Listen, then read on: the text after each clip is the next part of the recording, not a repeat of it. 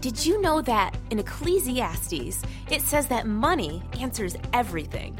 Today, Pastor is going to look at what money can and can't buy and where we should be investing our money right now. Let's get started. We were talking a couple of weeks ago about Solomon and his wisdom. Now, one of the interesting things to me about Solomon is the Bible says that God appeared to him twice. And then God is, is really, he's put out with Solomon. Because although he appeared to him twice, he didn't steward what God had given him. And he, his heart, at a part of his life, turns away from the Lord. And then he comes back to God. But he's still kind of messed up. And uh, Solomon writes, really, he, he, he writes three of your books in the Bible the book of Proverbs, right in the middle of your Bible, Psalms. Then there's Proverbs. And after that, you find the book of Ecclesiastes, which Solomon wrote, and then the Song of Solomon. Um, during that time that he wrote this book of Ecclesiastes, he's, he's going through this search. And he's looking, now this, the reason that this is one of the hardest books to understand is because he's looking at things as a natural man. In fact, 29 times in this little book, he says, under the sun, under the sun, under the sun. He's saying basically, if you don't look at spiritual side of things, if you just look at things under the sun, he says, this is what you'll see. So in Ecclesiastes 10 19, he makes this statement. Remember, this is under the sun. He said, but money answers everything. But money answers everything. You said, that cannot be in the Bible. Yes, it is. It's in the Bible, right? Solomon, looking as a natural man, just looking at things under the sun, he says, Man, it seems like no matter what the problem is, a little money will take care of it. Some more money will take care of it. Now, Jesus in Mark chapter 4 talks about the deceitfulness of riches. And what Jesus says that the deceitfulness of riches will do is it'll choke God's word. You know, typically in a church, you say, God's word is all powerful, and everybody goes, Yes. But you know what? There's something that can choke the word of God so that the word of God does not produce fruit. And Jesus mentions the deceitfulness of riches. You see, money tells you this is the deceitfulness of riches. It says, man, if you just had more, you would be satisfied. You would be content if you just had more. In fact, if you had more, you would be safe. If you had more, it wouldn't matter what inflation does. Wouldn't matter if there was a crash. Wouldn't matter. If you just had more, you'd be safe. And besides that, you'd be happy if you had more. And you would be somebody. You would be admired and you would be important if you just had more. And besides that, you would not hurt. All the pain in life would be gone if you just had more. And besides that, if you had more, you'd be better than other people because money makes you better. The more money you have, that's just proof, the better that you are. Every one of those is a lie from the deceitfulness of riches. So Solomon said, Money answers everything. But money is an instrument that can buy you about anything except happiness and purpose. It can pay your way, your fare to about anywhere except heaven. You know, realize that money could buy you a nice big house, but not a home. It could buy you a king size bed with any mattress you want, but not a good night of sleep.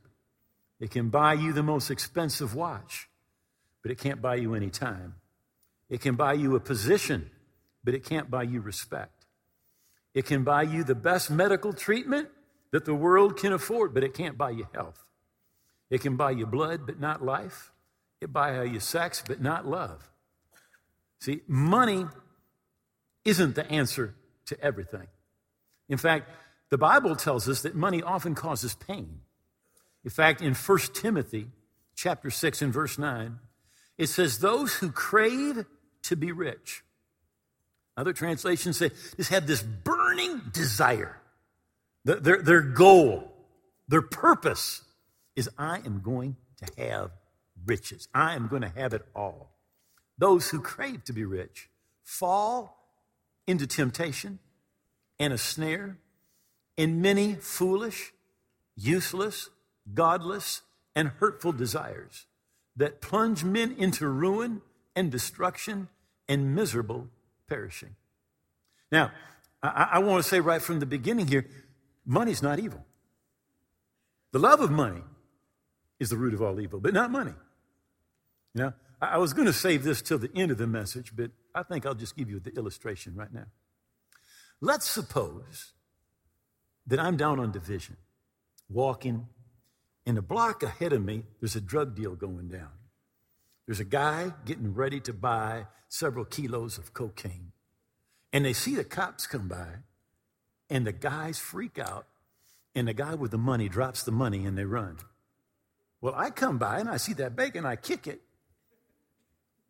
Out come stacks of $100 bills. There's $250,000 in that bag. Now, somebody says, Pastor, that is evil money. That is drug money. I say, that's my money.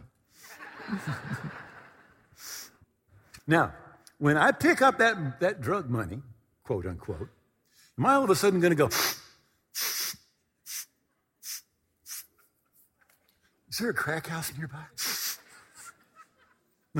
is that, listen, is that money going to make me do something? No, it's not right? Because money has no morality. What money is, is money is a magnifier. Money allows you to do what is in your heart in abundance. The more money you have, the more you can do of what's in your heart to do. See, now there's somebody that might use that money and they might take that money and they might buy drugs.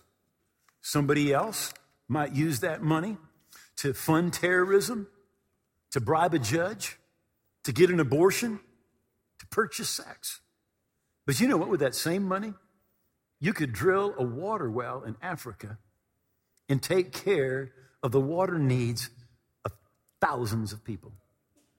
You, you could look at you could build a house to take care of women who've been used in sex trafficking. You, you can support missionaries. With that same money, you can save 70 kids out of Afghanistan who are being trained to be terrorists and present the gospel to them. See, you, you, you can help a single mother who's, who's taking care of her children. You can buy food for somebody who's hungry. See, the same money can do different things, but what's in your heart will determine what that money does. Money's not evil. Money's not evil, right? It has no morality. And when you get it, it just allows you to do more of what's already in your heart. So when I kick that money and I say, that's my, somebody, somebody said the first service, they said the person behind me said you should give it back. I'm not giving it to the drug dealer. I already know what he's going to do. You know, when I get that money, I'm going to tell you what the first part of that money is going to do. It's going to preach the gospel. That's the, that's the first thing that that money is going to do.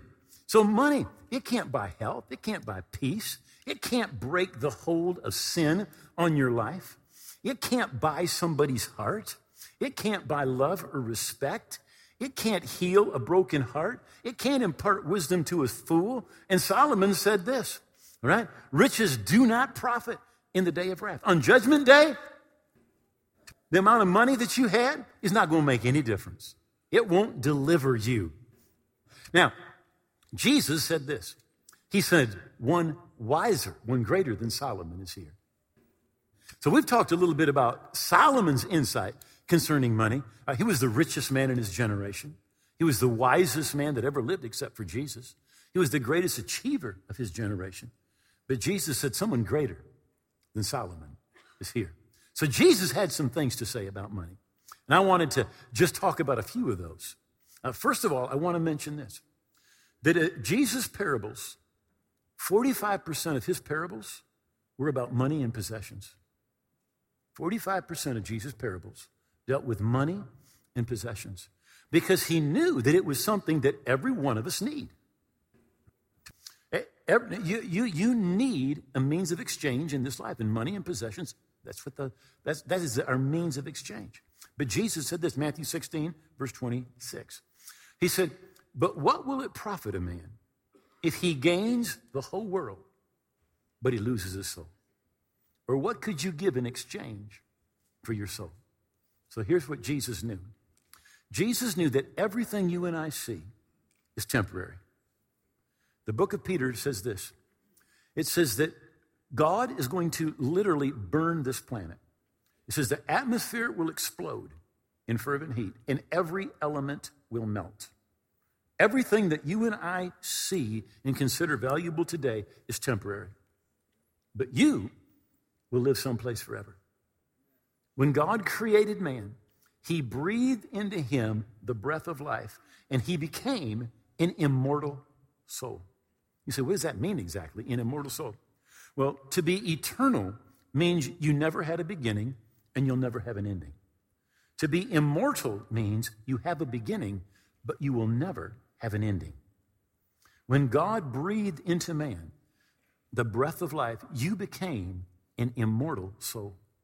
There was a day you were born, but there will never be a day that you cease to exist because you are going to live someplace forever and ever. After the, fa- the stars fall from the sky like ripe autumn leaves, you will live on forever and ever and ever. But what we see is temporary. So Jesus said, You're immortal, stuff's temporary. You are worth more than all the stuff. Jesus said, If you got the whole world with a fence around it and you owned it all, he said, it wouldn't be worth your soul.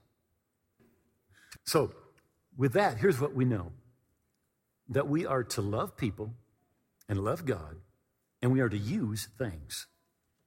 Got that? So, there's a story. You find, you find this in uh, Genesis chapters 18 and 19. There's a wicked, wicked city, Sodom. The city is invaded by a foreign king, and all the people are taken captive, all the goods. Abraham pursues, overtakes those kings, conquers the kings, and brings back all the stuff.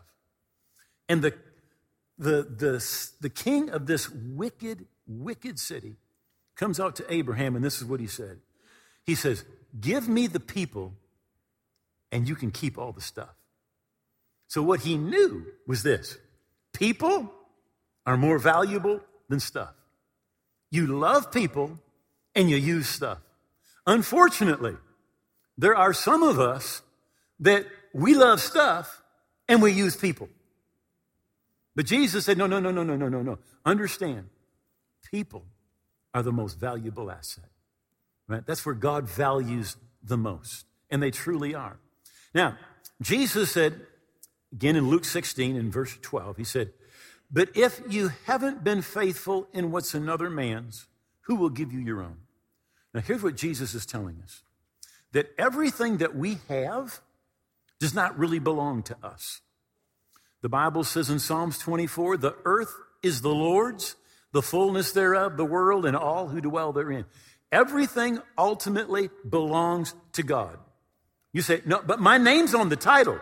Yeah, but when you die, we'll put somebody else's name on the title. If it was really yours, you could take it with you. But you're just a, st- I'm a steward and you're a steward. So we need to remember ultimately everything that we think is ours actually belongs to God and we are stewards and remember, the Bible says that a steward must be found faithful. So, what that means is that you and I don't really own the stuff. We're stewarding it for God, and we're supposed to use it the way God wants us to use it. Now, in the 19th verse, this is Luke 16 again, excuse me, the ninth verse. This is a, a, a verse that deeply affected my life, and I hope it will do the same for you. Jesus said this He says, In this I say to you, make friends for yourself by unrighteous mammon. That when you fail or when you die, how many of you know the mortality rate with human beings is 100%? So Jesus said, you know, unless the end comes and I'm coming back, your body is going to wear out, it's going to die. That when you fail, when you die, they may receive you into everlasting homes or habitations. So here's what Jesus is saying He says, use your money today, not just for this life, but for the next life. Because you can do things today with your money that is going to affect your eternity. He said there are going to be people that are going to receive you in heaven. They are going to be your friends. They're going to be the people that you hang out with. Uh, you know, I've been telling you for years you need to take up jogging because when you get to heaven, people are going to chase you all over heaven. And they're going to be going, man, you sowed into that offering and I got saved. My family got saved. I got delivered. I'm in heaven today because of something that you did. In Philippians 4, the Apostle Paul is talking to the church at Philippi about this. He says, he's going out and starting churches. He says, Now you Philippians yourselves well know that in the early days of gospel ministry, he's going out starting churches. When I left Macedonia, no church assembly entered into partnership with me. Into what? Partnership with me. And open up a debit and credit account in giving and receiving, except you only. Now, he said, I'm out preaching, but you're sending an offering. And that offering makes you my partner. So, 25 years ago, um, a friend of ours was in the trucking business. And uh, he came to us and he says, he said, uh, you know, I've been working for this particular person for years, but I'm starting my own trucking company.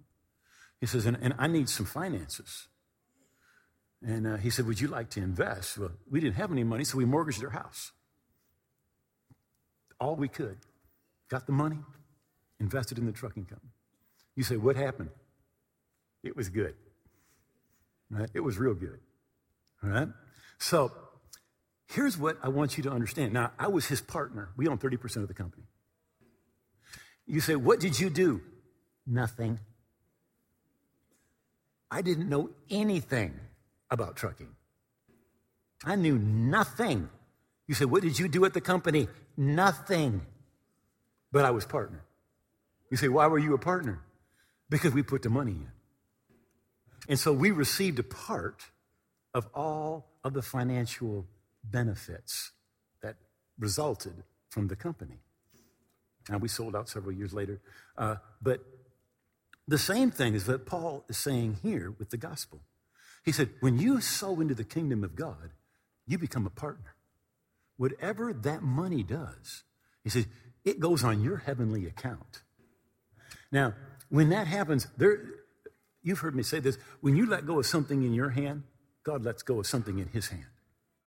But the, the blessing is not just in this life, right? If there's no blessing in this life, I'm still fine.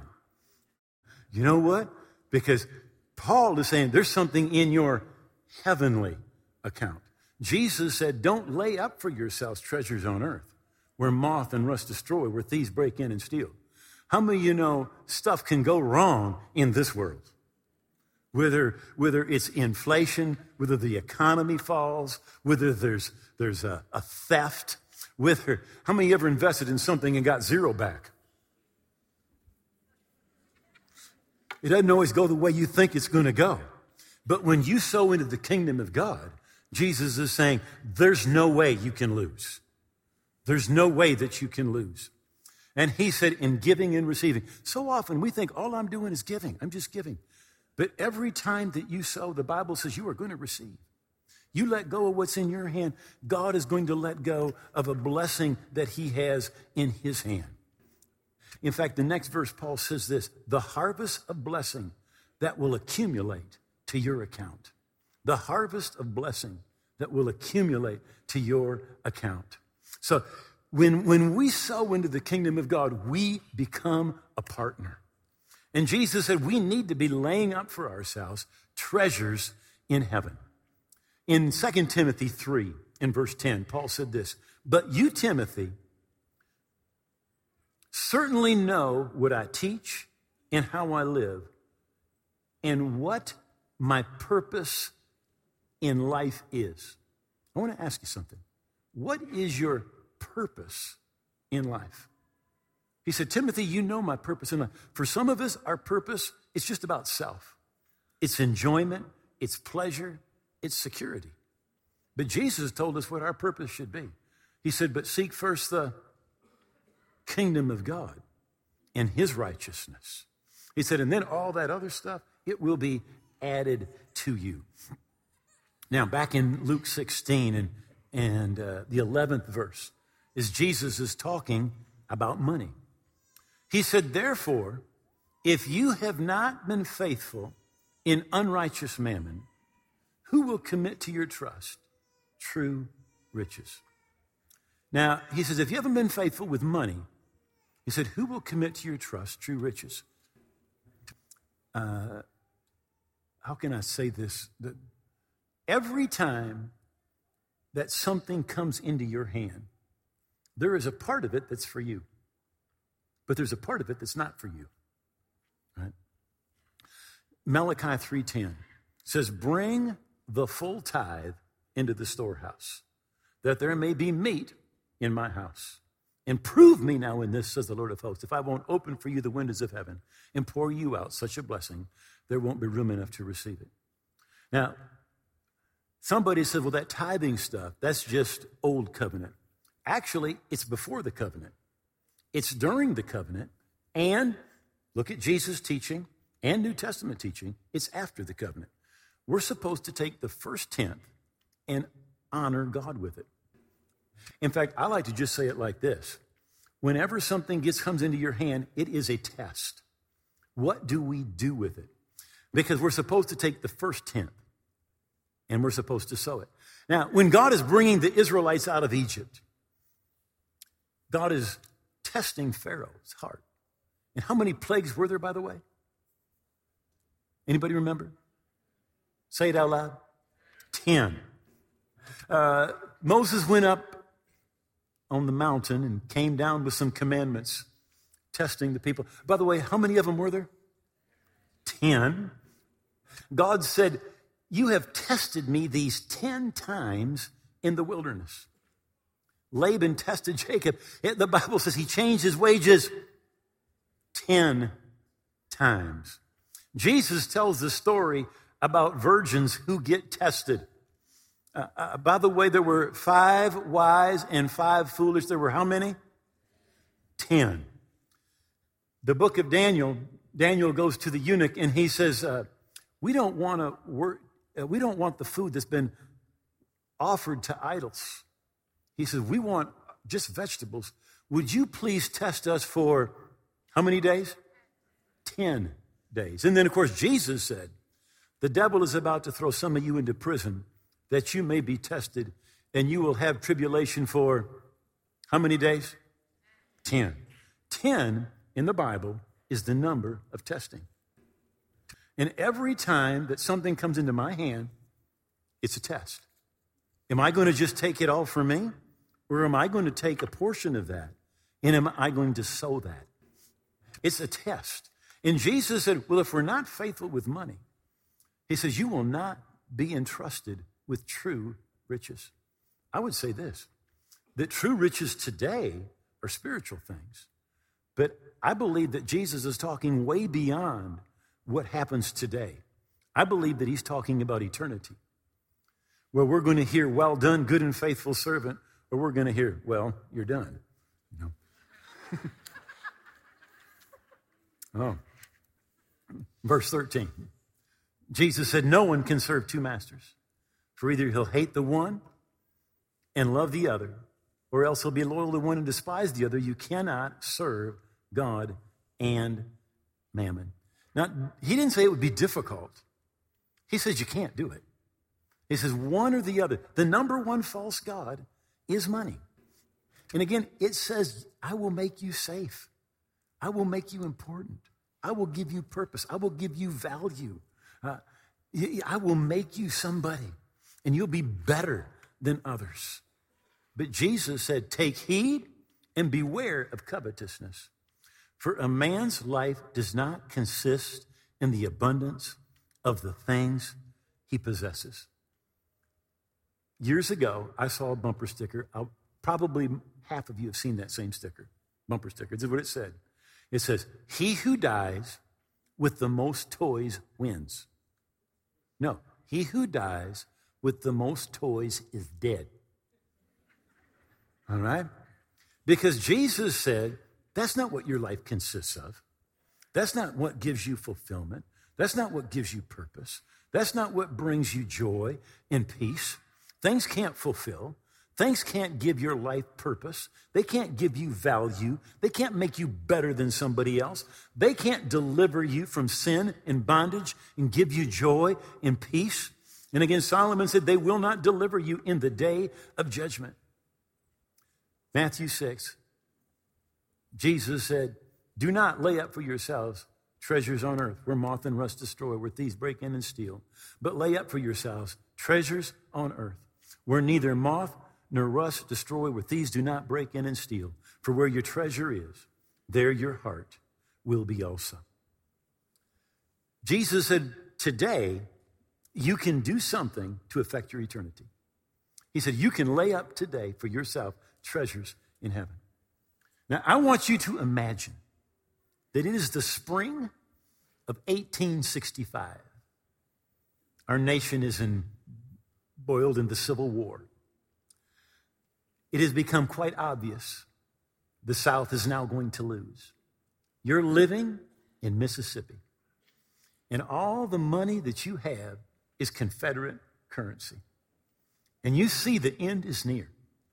And you know that once Lee surrenders, every Confederate dollar you have is going to be wallpaper.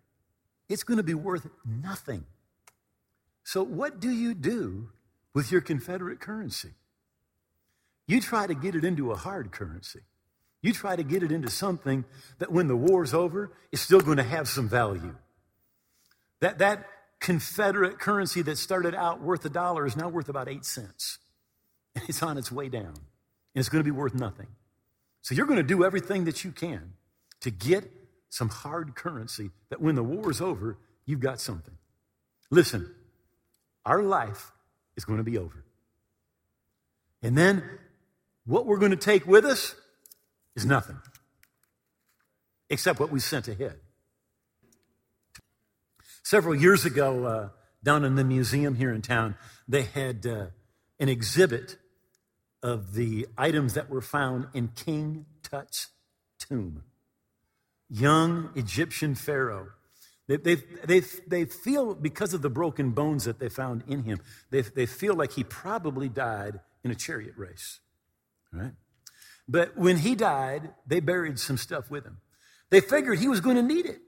They actually would, at times, they would kill some of the servants and bury them with the pharaohs so they'd have somebody to take care of them in the next life. Now, all the clothes, all the riches, all the food, everything that they put in there, you know where it was when they opened that tomb? It was still there. It didn't do him any good. But Jesus said, we can send it on ahead. We came into this world penniless, and we will leave this world the same way except for what we send ahead. So you can't serve God in money, but you can serve God with your money. And literally, the Bible tells us that when we do, what we're doing is we are sending it ahead. Now, Jesus in John 7 in verse 36, he said, He who believes in me, as the scripture has said, out of his heart will flow rivers of living water. Uh, every couple of years up until COVID, uh, we would take a group here from church and go to Israel. Now, those of you that have been with us know that the place, some of the places that everybody goes is the Sea of Galilee, right? up in the northern part of Israel. 80% of everything Jesus did, he did within 10 miles of the shore of the Sea of Galilee. So, so, so, so rich in New Testament Bible history. Um, I think every time we went except one, we would take a boat ride on the Sea of Galilee. One time the weather was bad, and we would cross over the sea and go to a restaurant. Now, the Sea of Galilee, the, the Jordan River flows into it on one end and flows out the other end. The Sea of Galilee is full of aquatic life. In fact, we always go to the restaurant and we all have a St. Peter's fish. It's great fish. Now, it flows out the southern end. And 88 miles to the south, it flows into the other place everybody goes to, the Dead Sea, the lowest place on planet Earth, over a thousand feet below sea level. Now, the, the, the, the, the, the, the Dead Sea, it, it, it has 10 times the salt content of any ocean. 10 times. The river flows in, nothing flows out. Right? And you don't know what you can catch there? Nothing. There is not one fish, there's not one plant, there is nothing that can live in the Dead Sea. You say, why is it dead? Because it's constantly receiving, but nothing flows out. See, what we need to be, Jesus said, we need to have rivers of living water that are flowing out of us. We're not supposed to just be a reservoir, a dead sea that receives. We're supposed to be a Sea of Galilee that it's flowing from. In fact, the purpose of prosperity is to be a blessing. It is to be a blessing. And so often people think, well, it's just for me. No, it's not about you. It's not about me. Solomon said, well, money answers everything. And again, it can buy medicine, but not health, a house, but not a home, companionship, but not a true friend. It can buy entertainment, but not happiness, food, but not an appetite, a king size bed, but not a good night of sleep, a crucifix, but not a savior. It can buy a good life, but it can't buy eternal life. In short, money's power is extremely limited and often very, very deceitful. Say, I want to thank you for being on the program with me. Do you know the Bible says that we should know that we have everlasting life? Many people simply assume, well, I know about God and I'm right with God. And I hope when I die, I'm going to go to heaven. But the Bible says, know that you have. You need to know you're forgiven, know you're right with God. You say, How can I do that? Because God can't lie. He said, Whosoever will call on the name of the Lord will be saved. And if you're away from God today or you don't know where you stand with God, and you say, I want to be right with God today. I want to pray this prayer with you. I want to call on the name of the Lord the way the Bible tells us to. And the Bible says, will be saved. So I'm going to ask you to repeat this prayer from your heart out loud. Just say, Oh God, I believe Jesus died on the cross. I believe his blood paid for my sins. I believe he rose again. And I give him all of my heart and all of my life. I hold nothing back. I'm going to live for Jesus every day. He is my King. Jesus is my Lord. I thank you. You've heard my prayer. I'm forgiven. I'm right with God. I'm on my way to heaven. In Jesus' name. Amen. You know, God heard that prayer if you prayed that prayer from your heart and you are right with God. Now, I wrote a book to help you keep on growing spiritually. I want to send it to you free of charge. Now, there's information on your screen. You can download that book free of charge or you contact us and we will give it to you free of charge. We want to be a blessing to you. Thank you for being with us. God bless you. We love you. If you just prayed that prayer with Pastor Duane, you are making one of the best decisions of your life, and we are so excited for you. Just as Pastor said, we love to send you a free copy of his book, Your New Life. Log on to walkingbyfaith.tv and have a copy mailed to you. Download it instantly or check out our new audiobook. You can also find these things on our app. This book is absolutely free and a great resource for you to have. We know there are so many ways to give during the holiday season, but if walking by faith has been a blessing to you, we'd like to give you a special opportunity to give back and help us change lives with the truth of God's Word all around the world. To give back, you can donate at walkingbyfaith.tv/give or click on the Give tab on our app. We'd love to connect with you. Here at Walking by Faith, we believe in the power of prayer. We have people standing by ready to pray with you. Scan the code on your screen to send us a prayer request, or visit walkingbyfaith.tv to chat with someone today. We pray you have an amazing week, and we'll see you again next time.